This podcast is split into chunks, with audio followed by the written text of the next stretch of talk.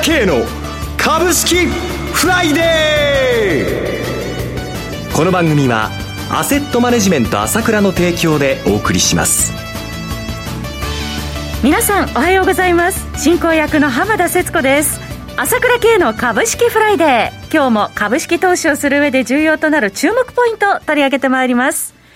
パーソナリティは、アセットマネジメント朝倉代表取締役で、経済アナリストの朝倉圭さんです。朝倉さん、おはようございます。おはようございます。よろしくお願いいたします。ます今週どうご覧になってらっしゃいますか、朝倉さん？そうですね、やっぱり ETF の分配金の問題があって、薄商いだったんで、はい、今週やっぱりかなり難しいなとは思っていましたけれども、まあ、S q ということもあったんですけれども、はい、まあ、S q は露骨にはあんまりやんないんじゃないかなと思っていましたが、え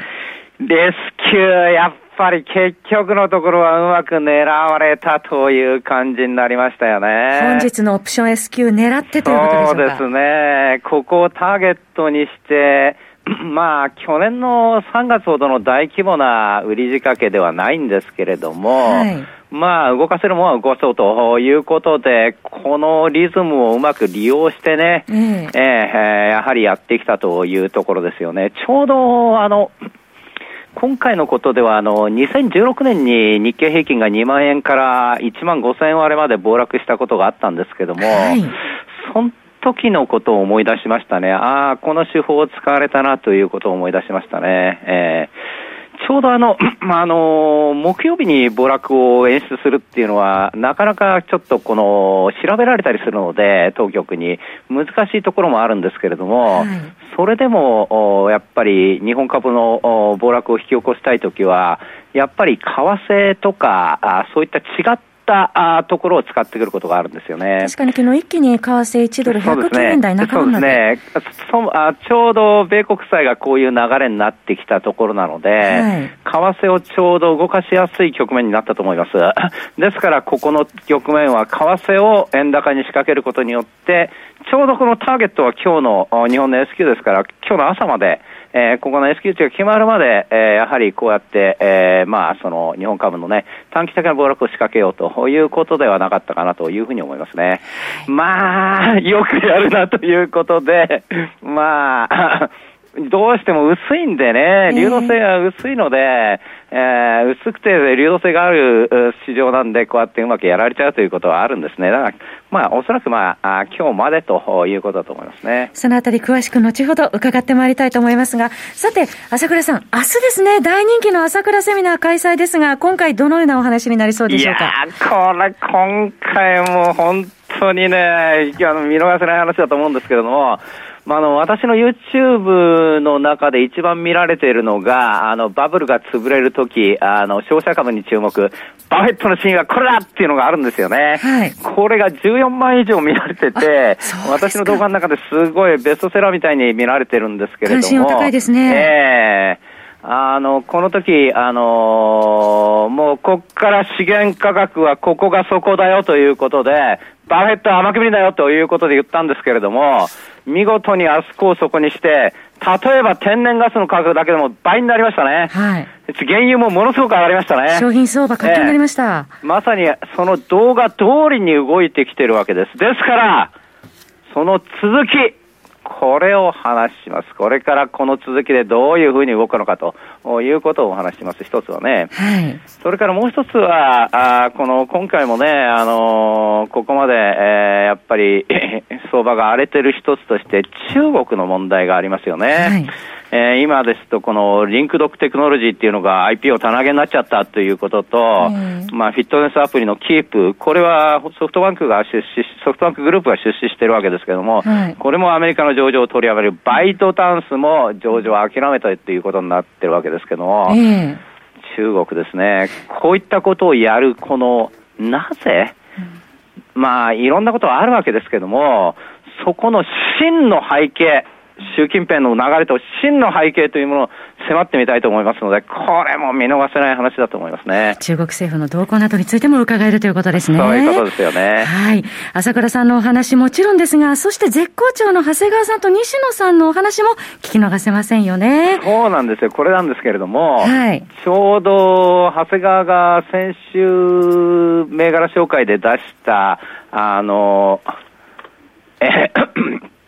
銘柄ですね、中国銘柄。ね、これがね、えー、ちょうどこの綺麗に、アドマドですね、はい、はい、はいはいはいはいはい。これが綺麗にあストップ高、ストップ高、今週しましたので、あのこの辺があまた長谷川がどんな銘柄言ってくるか、あと西野がどんなあ会社紹介するか、これがね、やっぱり期待できると思いますよね。お二方の注目銘柄も聞き逃せません。朝倉オンラインセミナーは明日7月10日土曜日です。午後1時30分から午後5時まで開催です。こちらは朝倉さんの情報発信会社 ASK1 のホームページからお申し込みください。ただいまオンラインセミナーのみの受付となっております。参加料金は税込み1万3000円、原則クレジットカード決済のみとなります。クレジットカードをお持ちでない方で、セミナー参加ご希望の方は ASK1 のフリーダイヤル0120-222-464 0120-222-464までお電話ください。なお、セミナーでは取扱い商品の勧誘を行う場合がございます。また、今後の新型コロナウイルス流行の状況によっては実施できない場合がございますのでご了承ください。それでは CM を挟んで引き続き朝倉さんに詳しくお話を伺ってまいります。鋭い分析力で注目、経済予測のプロ、朝倉慶。日々のマーケット情勢や株式情報、個別銘柄の解説を朝倉本人とスタッフが平日16時、メールで約10分の動画を無料で配信中。株の判断に迷ったら朝倉系。詳しくはアセットマネジメント朝倉のウェブサイトへ。本日の市況解説無料メールマガジンにご登録ください。アセットマネジメント朝倉は、証券取引、金銭、有価証券の予託、貸付行為は行っておりません。また、情報提供する金融商品の取引では、相場変動などにより損失を生じる恐れがあります。取引説明書、契約締結前交付書面などを十分にお読みいただき、ご理解の上お取引ください。金融商品仲介業者登録関東財務局長金中第605号。さて、朝倉さん、今後の日本株市場ですが、今後投資戦略立てていく上で、どこを見ておけばよろしいんでしょうか？まあ、やっぱり基本的にですね、はい、あのーまあ、おそらく今日がそこということになると思いますね、はい、あの あの3番底みたいな感じになると思うんですけれども、はい、冷静に見た方がいいと思うんですよね、いろんなことをですね、まず一つは、この今回、やっぱり荒れている一つの原因は、あの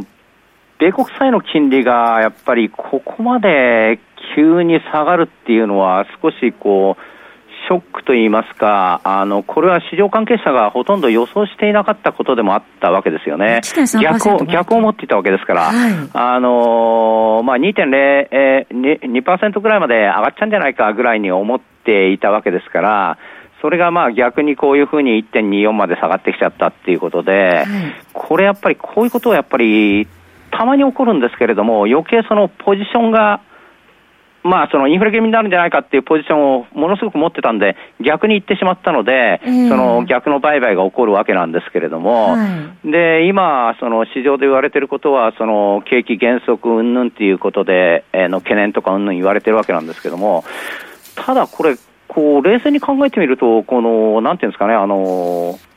いいことなわけですよ、金利が下がるっていうのは。うん、株式市場にとっては、株式市場にとってはいいことで、それがまあ起ころうとしてるわけで、だからそういう意味では、その、なんていうんですかね、あの、そのことをあまり悲観的に思う必要っていうのは全くないと思うんですよね。えー、それからもう一つは、あの、感染者の問題っ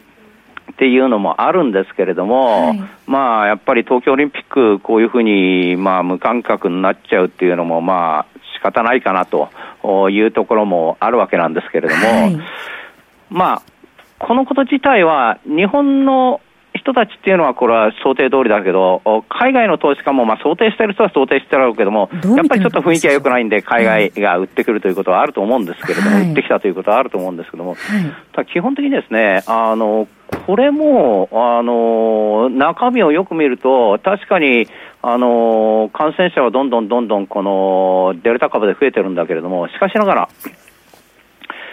基本的に、えー、この高齢者の感染は減ってるっていうのは完全数字で出てるわけですよ。はい、ということは、ワクチンを打つに従って数が減るっていう数字はこの傾向は出てるわけですから、はい、そういう意味でも先行きは全然気にする必要はなくて、そういう全然気にするっていうのはその言い過ぎかもしれないけども、良くなる傾向にあるあるっていうのは、この数字を見れば、これははっきりして、えー、来てるということだと思うんですね。そういうふうにすると、今あまりに悲観的なところは来て、来すぎてしまって相場と一緒に来てしまうので、えー、そういうふうになってるかもしれませんけど、今起こっていることっていうのは、それほど悲観すべきことでなく、むしろこう、どんどんどんどん良くなっていく過程なことだなというふうに見ればいいと思いますよね。はい。リスクオフの材料がちょっと今揃ってしまったけれども、今後はではそれほど冷静に考えていっていいということですね。そうです。それから、その、今の売り仕掛けの問題もあるんですけれども、えー、えっと、売り仕掛けがこういうふうに起こって、今日の寄り付き多分安いと思うんですけれども、はい、だけども、今週もですね、考えてみれば東証2部指数は新高値を抜いたわけですよね。はい、えー、それからジャスタックも市場高、あの、あの年初来高値圏内にあるわけですから、はい、それもね、あの、べんあの気にする必要はないということだと思うんですよね。ただ、ソフトバンクとか、ソフトバンクグループとか、ファーストリテイリングとか、主力株がちょっと指数の関係で売られたんだけれども、うんえー、中小型自体はですね、全く、この、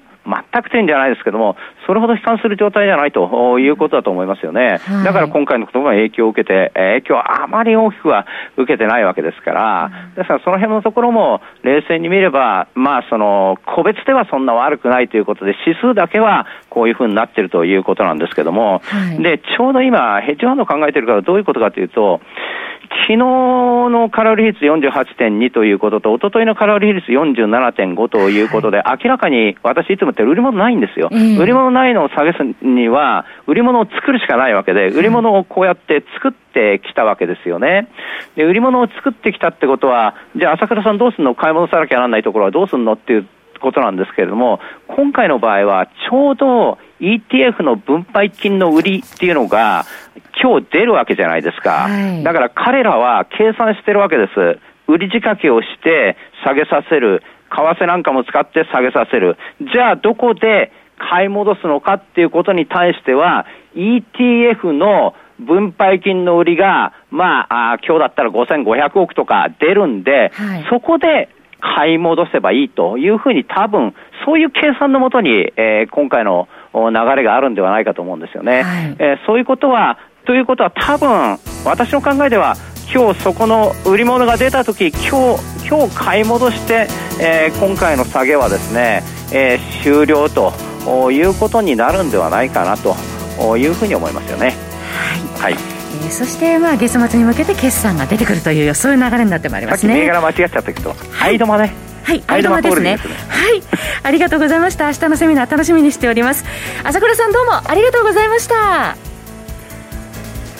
私、朝倉慶が代表を務めますアセットマネジメント朝倉では SBI 証券、楽天証券、ウェルスナビの口座開設業務を行っています。私どもホームページから口座開設をしていただくと週2回無料で銘柄情報を提供するサービスがあります。ぜひご利用ください。それでは今日は週末金曜日頑張っていきましょう。